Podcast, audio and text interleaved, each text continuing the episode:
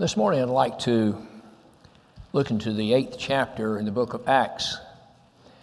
This last part of the eighth chapter book of Acts deals with two people, a preacher by the name of Philip and a man that he would interact with that's referred to, here, to us as the eunuch. If you look in Acts 8, 9, and 10, you will find an example of how someone from the three major divisions of the human race were all blessed to hear the gospel and obey it and be baptized. If you go back to the book of Genesis and the flood, you'll find after the flood where Noah and his family came off the ark. And Noah had three sons. He had one by the name of Japheth, one by the name of Shem, and one by the name of Ham. And he instructed, the Lord instructed Noah and his sons to be fruitful and to replenish the earth. And from these three sons of Noah, we have the earth populated as we have today. We find in Acts chapter 8, the eunuch came from Ham. He was a descendant of Ham. In Acts chapter 9, Saul of Tarsus, he was a descendant of Shem. And in Acts chapter 10, Cornelius is a descendant of Japheth. So, these three chapters, we have three descendants of these three sons of Noah that go back, of course, a long, long time prior to this. This is also uh, some examples, I think, of what Paul had in consideration in the book of Romans in chapter 10. When he said in verse 17, For faith cometh by hearing, and hearing by the word of God. Now, a lot of people take that verse and they isolate it, and they believe that Paul is saying that this is where you get faith, is when you hear the word of God. But if you study the subject of faith out very clearly, you'll find that's not the case at all. But rather, when he says faith cometh by hearing, he's talking about a manifestation of the faith that's already in the person who hears the gospel. Now, look at uh, several things about the word faith before we go any further. You need to keep this in mind. When you're talking about faith, there's more than one category of faith. There's the faith the Bible talks about. This is mentioned several times in the New Testament. We'll take a look in the book of Jude, in the opening verses, where Jude wrote to those on that occasion, he said, It's necessary for me to write these things unto you that you might earnestly contend for the faith that was once delivered to the saints. He's talking about the truth of the Bible. He's talking about that overall body of work of truth found between Genesis and Revelation. That is the faith that's under consideration. And then there's the faith that exists in the hearts of all those who've been born of the Spirit of God. It's referred to as the fruit of the Spirit.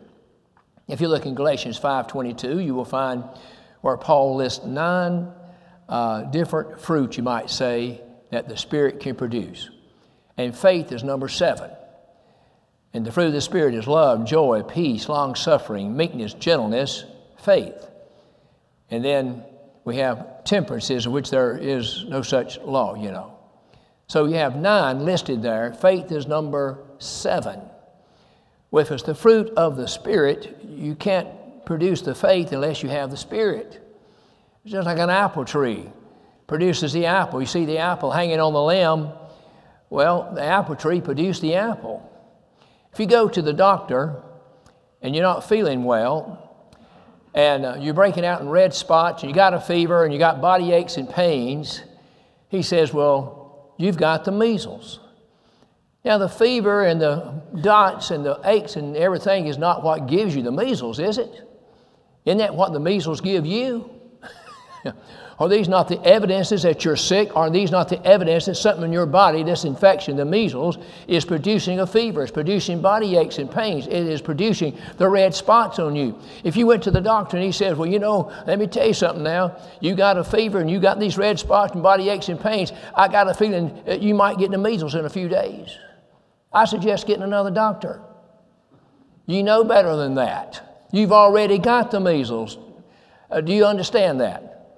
Same thing with faith love, joy, peace, long suffering, meekness, temperance, which there is no law. Faith, number seven. You don't exercise faith to get the Spirit, it's the Spirit inside of you that produces the faith. And that's planted in your heart when you were born of the Spirit of God. Let's look at Hebrews chapter 12, the first couple of verses. Here, the apostle says, Wherefore, seeing we are compassed about with so great a cloud of witnesses, referring back to that 11th chapter Wherefore, seeing we're compassed about, circled about with so great a cloud of witnesses, let us lay aside every weight and the sin that does so easily beset us, looking unto Jesus Christ, the author and finisher of our faith. Who's the author of your faith? Jesus Christ is. That means the beginner. Faith has beginning inside of you. It begins when you're born of the Spirit of God, and God is planting His divine nature within your heart and soul. And faith is planted that time, which needs to be manifested and will be manifested in your life when you hear the gospel and respond to the gospel and you obey the gospel and it makes changes in your life, you're manifesting that faith. Faith comes by hearing, and hearing by the Word of God. Now, this is clearly illustrated, I think, in the book of Acts in a number of places, but we come here to Acts chapter 9. And uh, we're going to kind of go through this this morning, and uh, there's a lot of different principles under consideration in this very familiar story. When I say a very familiar story, it's familiar to those who read the Bible. If you don't read the Bible, it's not familiar. We say it a lot. Here's a very familiar text. Yeah, to Bible readers it is. to non Bible readers, it's not a familiar text. I know two verses in the Bible that's familiar to everybody who doesn't read the Bible John 3 16 and Matthew chapter 7, verse 13, I believe it is. John 3.16, for God so loved the world. That's familiar to everybody, whether they ever read the Bible or not. And then there's Matthew chapter 7, where you know, there'll be those who like to take this verse uh, to say there's no, you have no right to judge their life and judge their actions, judge their behavior. It said, The Lord said, Judge ye not, lest ye also be judged. Uh, he's talking about judgment of hypocrisy there. Hypocrisy. The Bible makes it very clear there are a good number of ways in which we are to make judgments about things here in this life. All right, we come here to Acts chapter 9, familiar chapter, familiar past scriptures to those who read the Bible and study the Bibles. Those who do not, it, it's not familiar. So we find a man that's not, his name not given to us. Uh, he's, uh, he's a eunuch. We're told a lot about the man. He's a, a eunuch of great authority under Candace, queen of the Ethiopians. And that was kind of a general name like Pharaoh was among the Egyptians who had charge of all her treasure and come to Jerusalem for the worship. Now, I tell you, if he had charge of all her treasure, he had to be an honest, responsible, dependable person, wouldn't you? Would you give anybody, just anybody, charge of your bank account? Would you give just anybody uh, your checkbook and say, you know, just be sure you just buy what you need now? If you didn't have confidence in him and feel like that person would be responsible with it and would uh, deal with it, you know, in a responsible way, would you do that? I don't think so. It had to be somebody you trusted. Here's a man the queen trusted.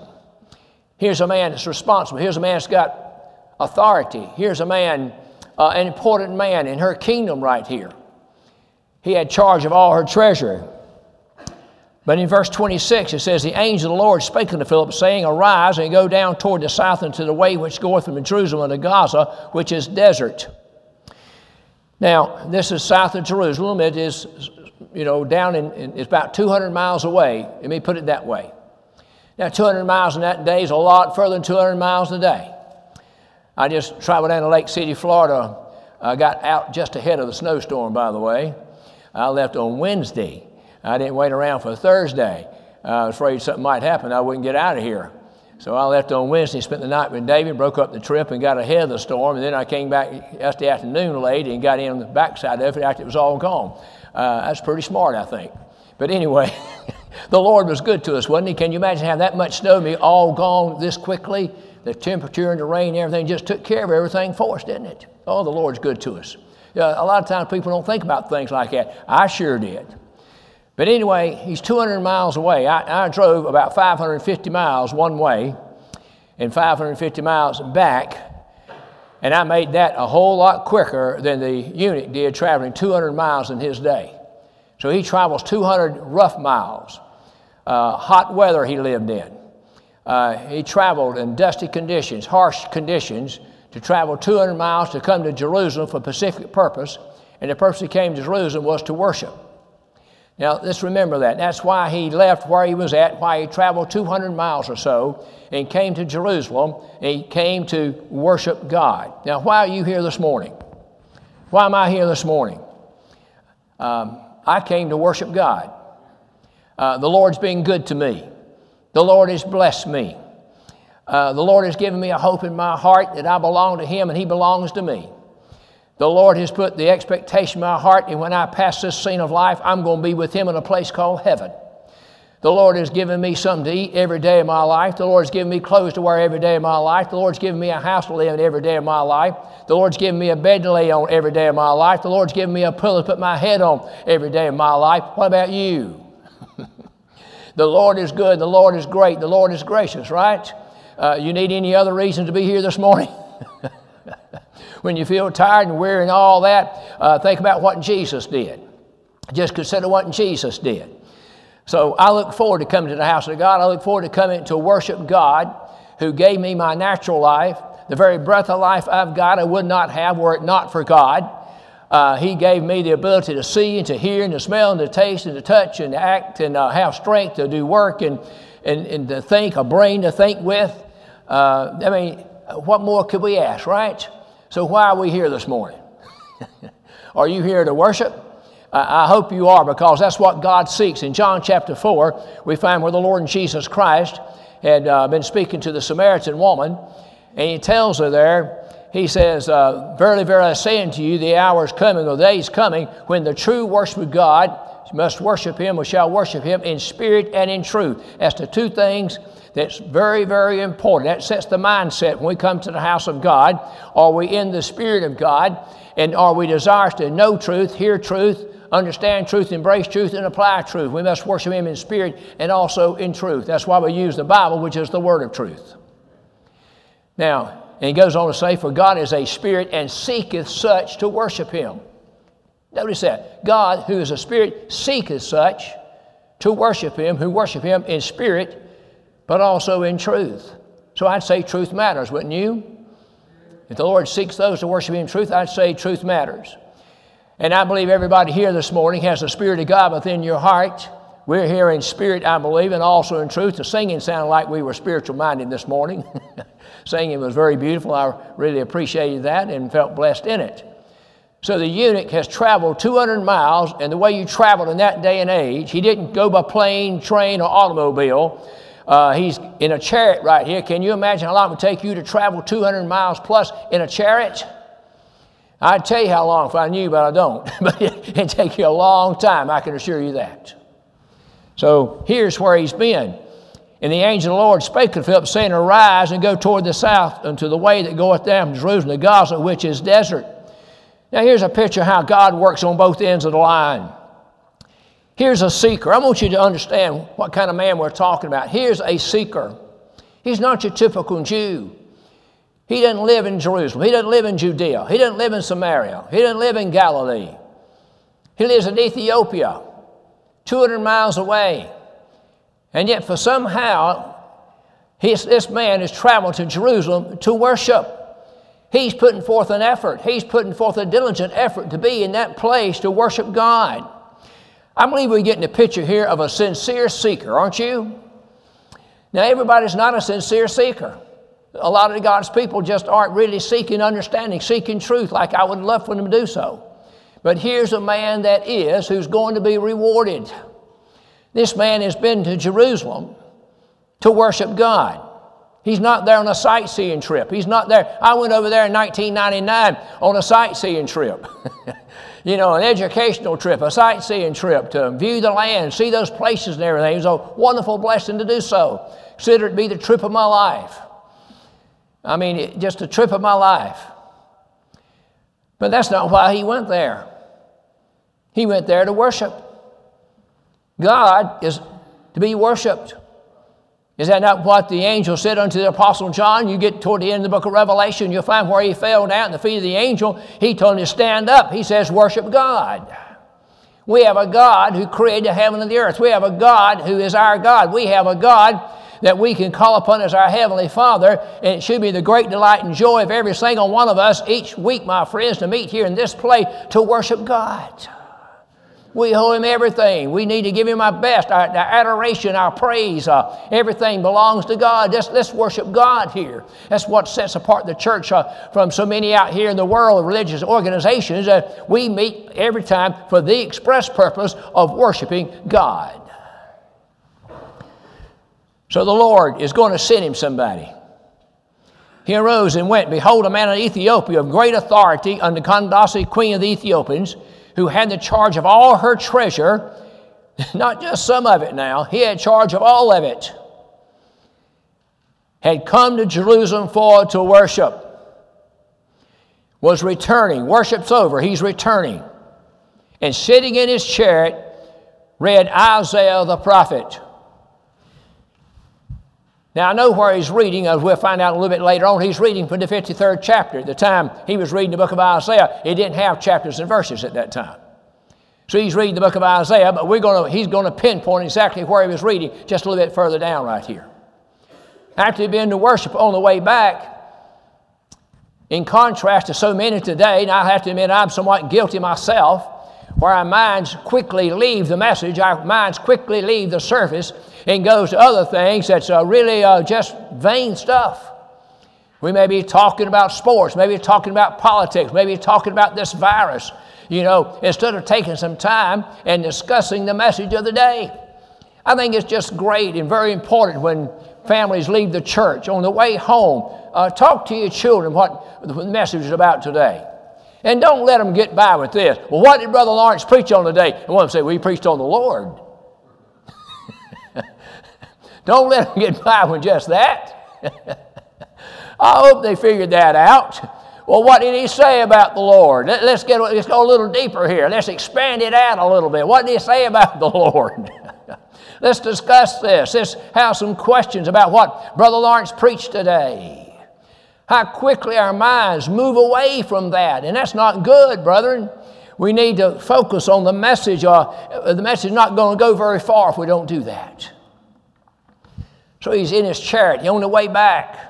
He must have been stirred, I believe, quite, uh, quite well when that worship service in Jerusalem his mind. I don't know, maybe, they, maybe the man that day in the synagogue, if that's where he was at in the synagogue on that particular day or wherever, had read from Isaiah 53, and now he's, he's reading it himself uh, in the chariot on the way back.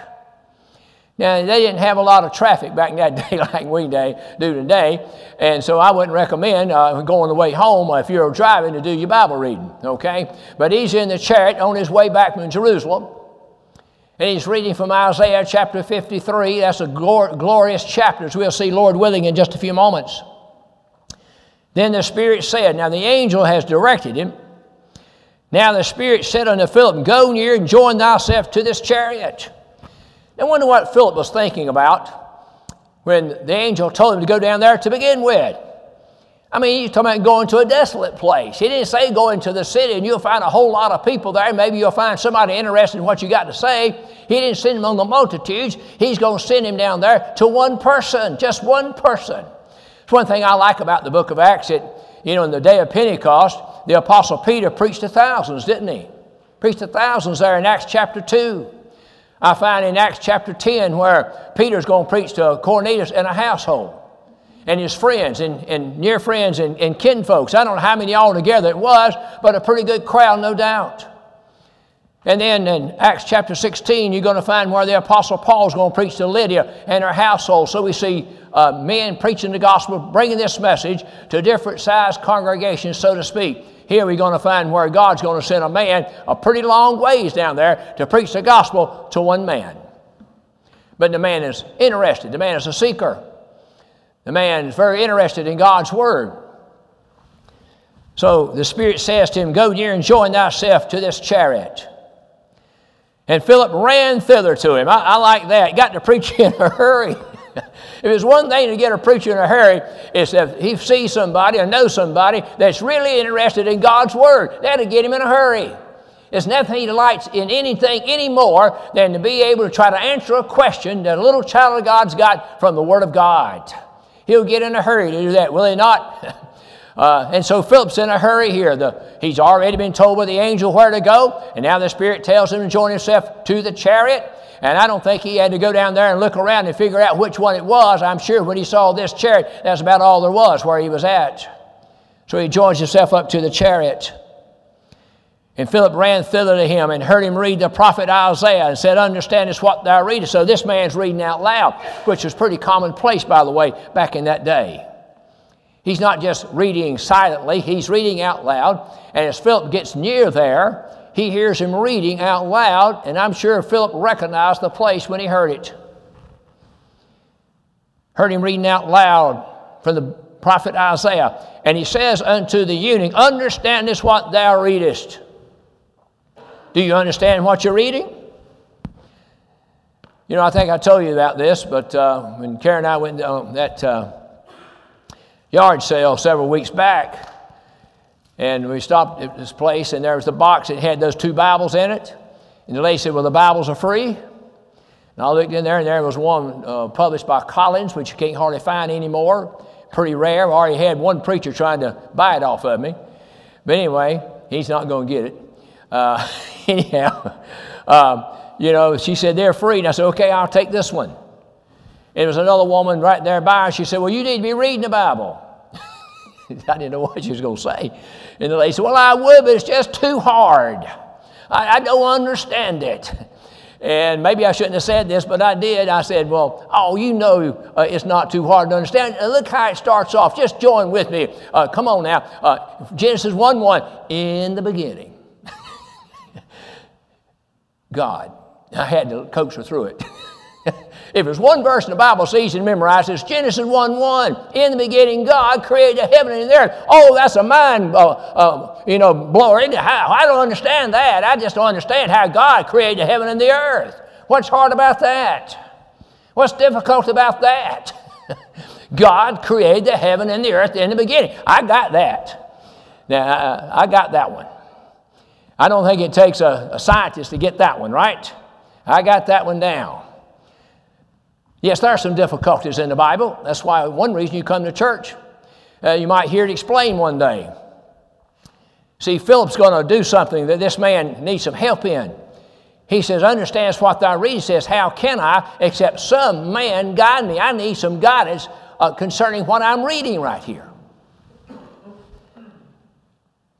And the place of the scripture which you read was this he was led as a sheep to the slaughter, like a lamb dumb before a shearer, he, so opened he not his mouth. In his humiliation, his judgment was taken away, and who shall declare his generation? For his life is taken from the earth. That's Isaiah 53, verses 7 and 8. Let's read it from Isaiah. When you read Isaiah, it's almost like reading a, a book out of the New Testament, and especially in chapter 53. But you come to Isaiah 53. And let's look at verses 7 and 8. It's talking about Jesus. See, this entire chapter is talking about Jesus. Starts off about his birth, then it talks about his sufferings, etc. And notice his birth just, just for a moment. He shall grow up before him as a tender plant, as a root out of dry ground. He hath no form nor comeliness, and we shall see him. There's no beauty that we should desire him. That's the picture of the Savior. From a natural perspective, there's no beauty about him. He's like a root out of dry ground, without form, without comeliness. There was no, no beauty about him, nothing to set him apart, nothing to distinguish him, uh, like uh, some people are. So it talks about his birth, talks about his early days here, and it talks about his sufferings. And then we come down to verses 7 and 8. It says, He was oppressed and he was afflicted, yet he opened not his mouth. He is brought as a lamb to the slaughter, as a sheep before his shearers is dumb, so he opened not his mouth. He was taken from prison and from judgment. And who shall declare his generation? For he was cut off out of the land of the living. For the transgression of my people was he stricken. That's where he's at. He's focusing on those two verses. He said, Understand this what thou readest. He says, How can I accept some man guide me? And then he desired Philip, and he would come up and sit with him. Get the picture. And the place of the scripture which he read was this. Once again, these two verses here. These two verses are pointing you to, to the substitutionary death of the Lord Jesus Christ, to the redeeming work of the Savior. And throughout the Bible, we find early on where we find the importance of the shedding of blood for the redeeming of God's children. You go back to the third chapter in the book of Genesis, and you find when Adam had transgressed God's law, and you'll find where his and Eve's eyes were open, they saw that they were naked. Well, they were naked prior to that, but they didn't notice it like they did after the transgression. Their eyes were open. And it says they made uh, fig leaves, sewed fig leaves together to cover their nakedness. That's not going to work, is it? That's not going to be adequate. That's not going to be suitable. You'll find that out in a few minutes. Then God comes walking in the cool of the day. And God addresses the man, He addresses the woman, He addresses the serpent. Won't go through the details of that. I won't get down to verse 21. Then the Bible says that God slew an animal and He covered Adam and Eve with the skins of the animal. What we have here, we have a death, do we not? We have the death of an innocent animal. And the death of that innocent animal was going to be used by God to cover up Adam and Eve adequately. If, I don't know of a clearer picture in the Word of God that shows the distinction between man's efforts and God's grace than this, or man's works and God's grace than this. Here's man's efforts. What's he going to do? He's going to go over and find fig leaves, sew them together, and try to cover himself. How long do you think that lasted? Leaves, my friends, when they're separated from the branch, they begin to shrivel up, don't they? They begin to dry up and change colors, shrivel up, and uh, they're just not going to get the job done. And now I'm telling you, man and his human nature and his works in this world will never get the job done. It just cannot be. So God comes on the scene and does for Adam and Eve what Adam and Eve couldn't do for themselves. God is going to cover them with skins. That means the death of an animal. If an innocent animal had to die, blood had to be shed for the skins to cover Adam and to cover Eve to cover their nakedness. Again, I don't know of a clear picture in God's Word to show a distinction, a separation between the works of men and the work of grace. Between man's will and God's will, man's work and God's work. Than this picture we have right here. In Genesis chapter 22, we find where Abraham takes his son Isaac to a mountain. God's going to show him. He says, Take thy son Isaac, thy only son, to a mountain I will show thee and there you're to offer him on top of that mountain. Oh, what a, what a story this is. You find Abraham and Isaac and the two men there as at the base of the mountain. He tells them to tarry here Why and the lad go yonder and worship. Now, that was what was on Abraham's mind, was worship. He considered this act that he was about to perform in obedience to God's command to be an act of worship. And he says, We're coming back. You wait here to I and the lad till we come back. He didn't know how it was going to happen, how it was going to unfold, but he just had faith in God that God, who had promised him that through him and his seed all the nations should be blessed, somehow, some way, he's going to bring Isaac back down that mountain. So they get on that mountain. He takes Isaac and binds him upon the altar. And he raises his hand back to slay his own son. And then at the 11th hour, so to speak, there's a voice that rings out from an angel says, Abraham, stay thy hand. And he looked behind him, and there was a ram caught by its thorn, uh, horns in the, in the thorns, uh, in, the, uh, in a thorn bush, in the bushes behind him. Here we see where this animal is going to take the place of Isaac. An innocent animal is going to take the place of Isaac. Isaac's going to be released. The animal is going to be offered. I hope you see a picture of the Lord Jesus Christ in that. When he died on Calvary, you were released, I was released, the elect family of God was released, and an animal took our place. Well, in, in type, of course, it's the Lord Jesus Christ who took our place there. Blood was shed on that occasion. And you come to the book of Exodus, chapter 12, and God is going to deliver his people Israel out of the land of Egypt. And the tenth and final plague was the death of the firstborn. You're going to find where God instructs Moses to take a lamb, a lamb for every household. And he says, if the household be too small, he says, then you take the lamb. I want you to notice the progression of this, and the lamb for the two households combined. And it says, then your lamb shall be a lamb without spot and without blemish. It went from a lamb to the lamb to your lamb. Uh, that's when it gets real personal, doesn't it? It's your lamb now. It started off a lamb, it became the lamb, which is proper. John said, Behold, the Lamb of God, which take away the sin of the world. But that's your lamb. A, the, your.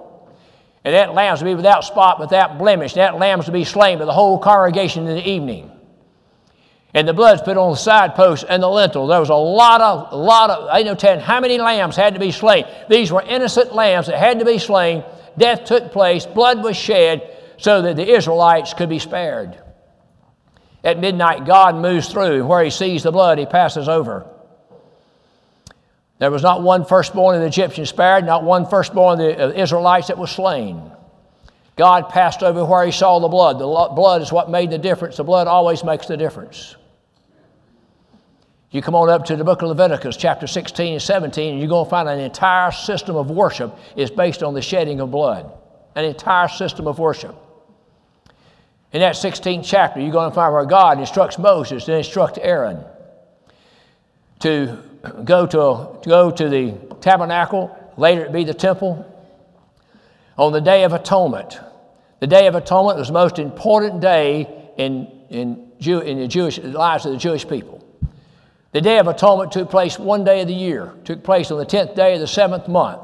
You couldn't do it on the ninth day of the seventh month, the 11th day of the seventh month, had to done on the 10th day of the seventh month.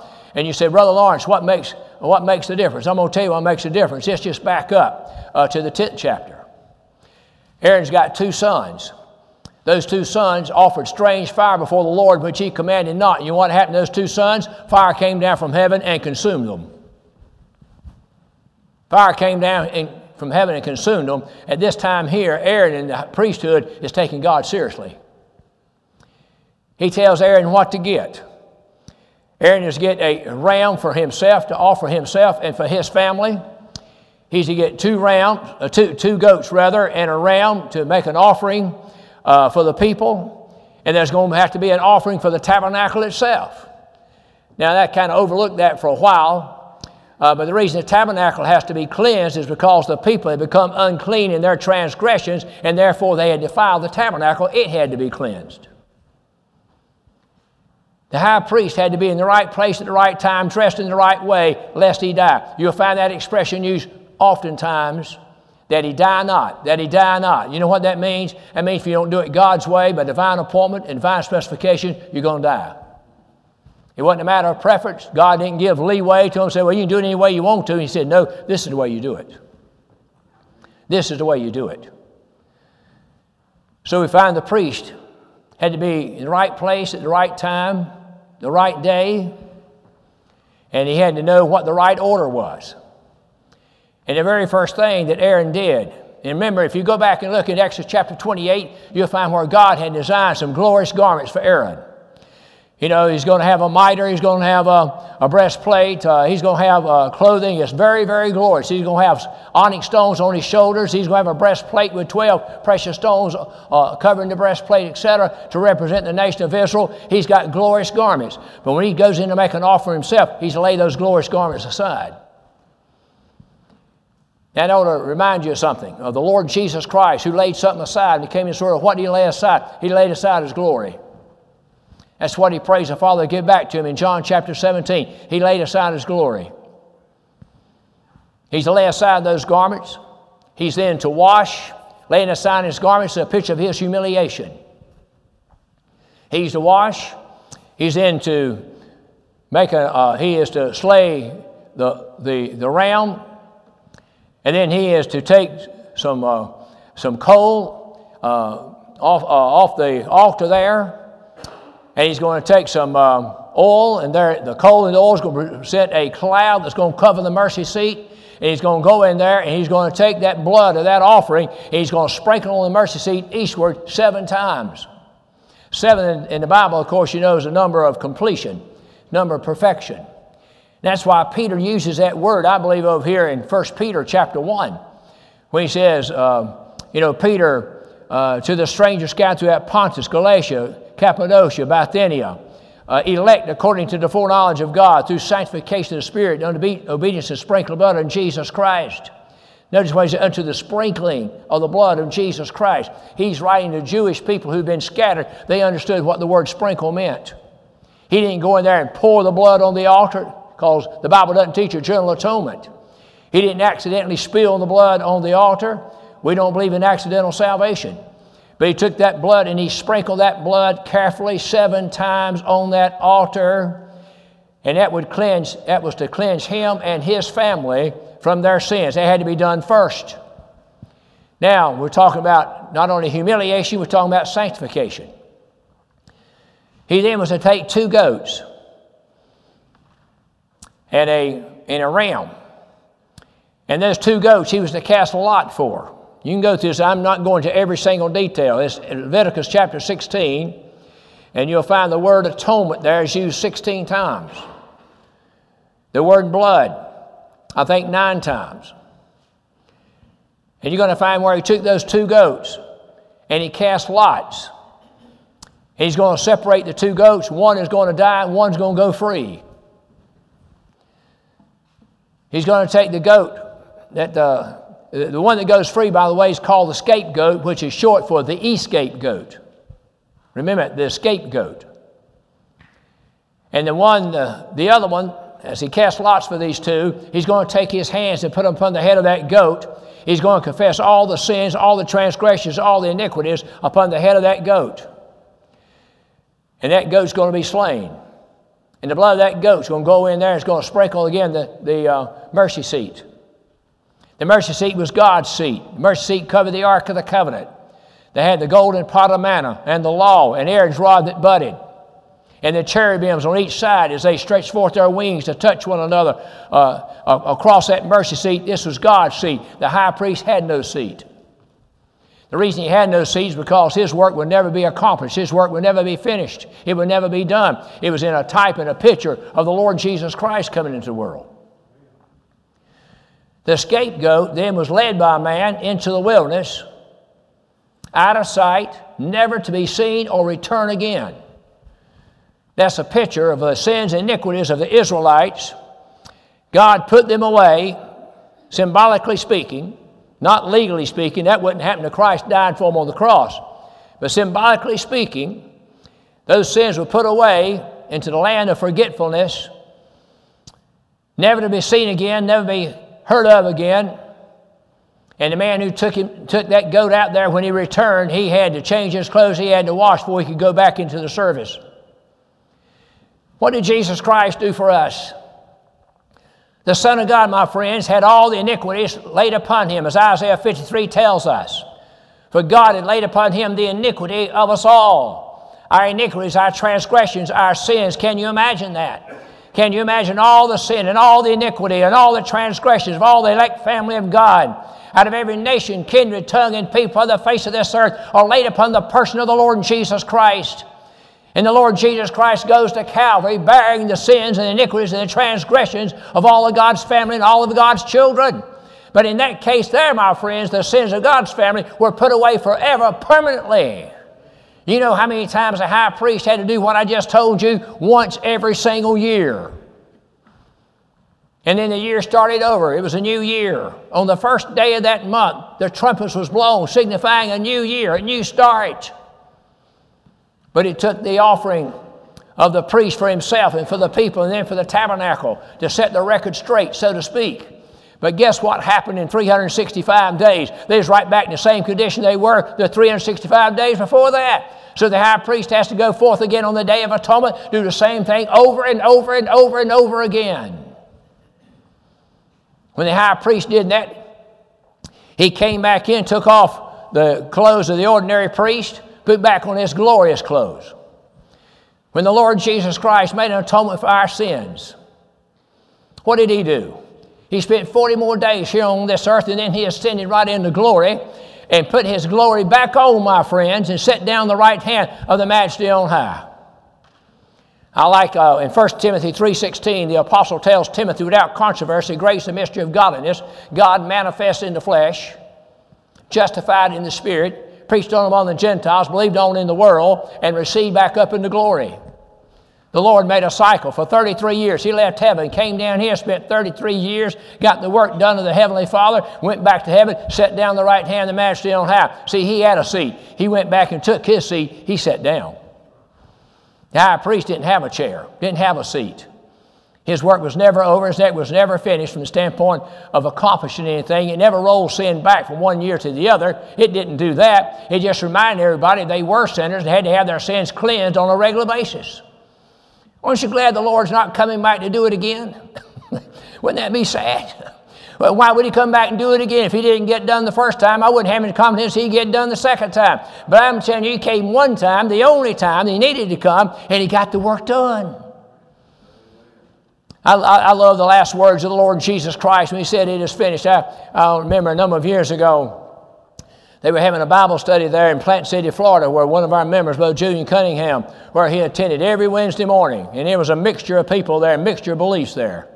Trust me. he said, Brother Ron says, Can you come next Wednesday and speak to us? I said, Well, I'd be glad to. What you want me to speak on? He said, We're going through John. It'll be John 1930. I said, You have to be kidding me.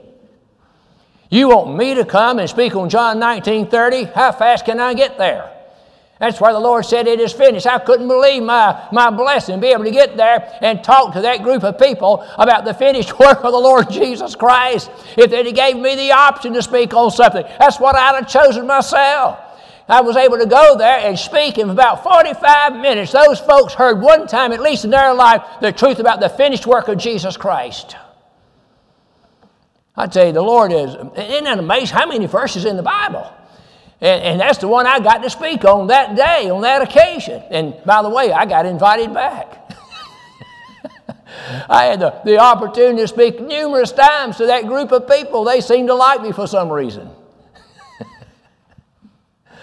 they just sit there and listen to me for about 45 minutes. Say, Can you come back next week? the finished work of the Savior. This is what the eunuch is reading about. Isaiah 53, 7 and 8, he says, Understands what thou readest. says, How can I except some man guide me? He says, Come on up to this chariot and tell me more about it. and beginning at the same scripture, he preached Christ unto him. See, I don't have to guess about Isaiah 53, 7, 8, who it represents. The Bible here tells me he took the same scripture and preached Jesus Christ unto the eunuch. And after he got through preaching to him, we find where the they came by and there, somehow or another they found some water out there in the desert. he says, Here's water. What doth hinder me from being baptized? He said, Thou believest all thine heart thou mayest. He said, I believe Jesus the Christ, the Son of the living God. What a profession of faith.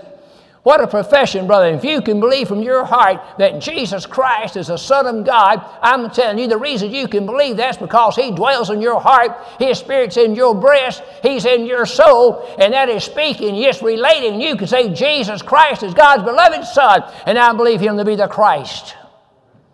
There's no greater evidence you'll have in your lifetime, brother. If you can say that from your heart, you can only say it because Christ dwells in you and you have a vital relationship with the Son of God. Think about it just for a moment.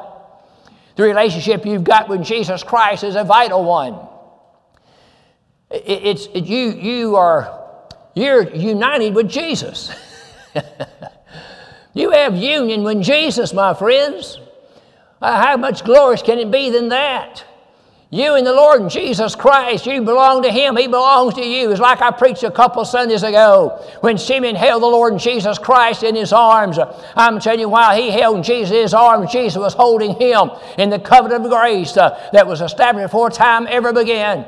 I'm going to tell you here this morning before the foundation of the world, God chose you, loved you, named you, gave you to His Son in a covenant relationship, and you're bound in that covenant, and you cannot be lost in the hands of Christ.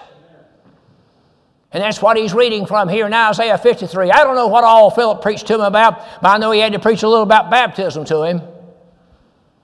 What doth hinder me from being baptized? You know what? The preacher today has to look out and say, What's hindering him from being baptized? What's hindering her from being baptized? It shouldn't be that way. Y'all should be coming to me. And say, What does hinder me from being baptized? And I can say, If you believe from all your heart, you may. And you say, I believe that Jesus Christ, the Son of God, you know what's going to happen next Sunday? We're going to be right in there and we're going to have a baptism. That's what it's all about. This is how the gospel operates, how the gospel works. But we see this eunuch here was a sincere seeker of the truth.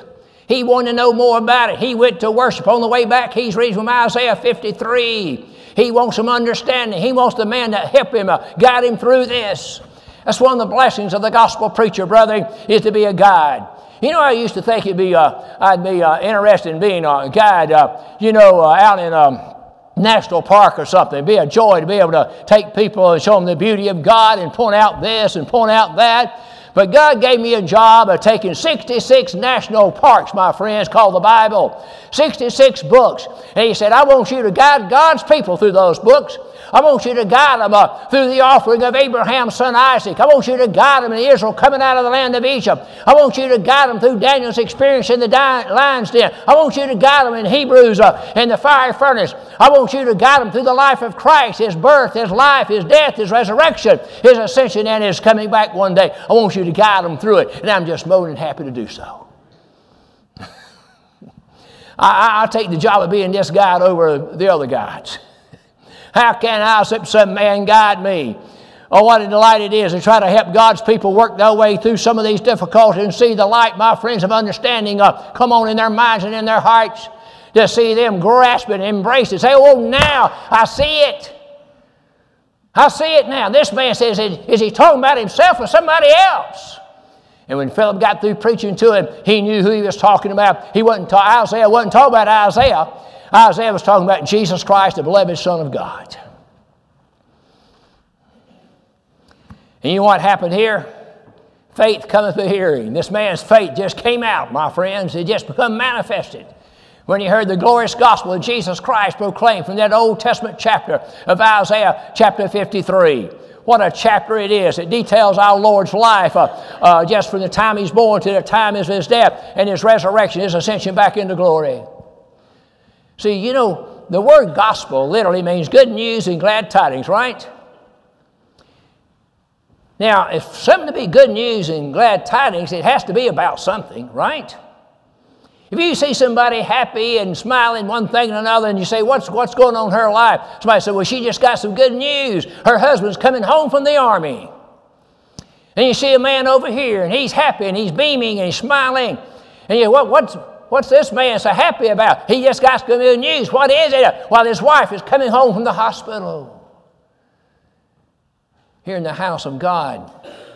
What's the good news and glad tidings about? You've been saved by God's sovereign grace from a burning eternal hell that you are worthy of by your nature. You've been saved from that to a home in heaven, brethren, where there'll be no sad farewells and no sickness and no uh, sorrow, no pain, no crying, no tears being shed. That's what you've been saved from and saved to. If that's not good news and glad tidings, I just don't have anything to give you. But it isn't it? Any Brother John? yes, indeed it is. Let's sing a hymn, Brother Junior.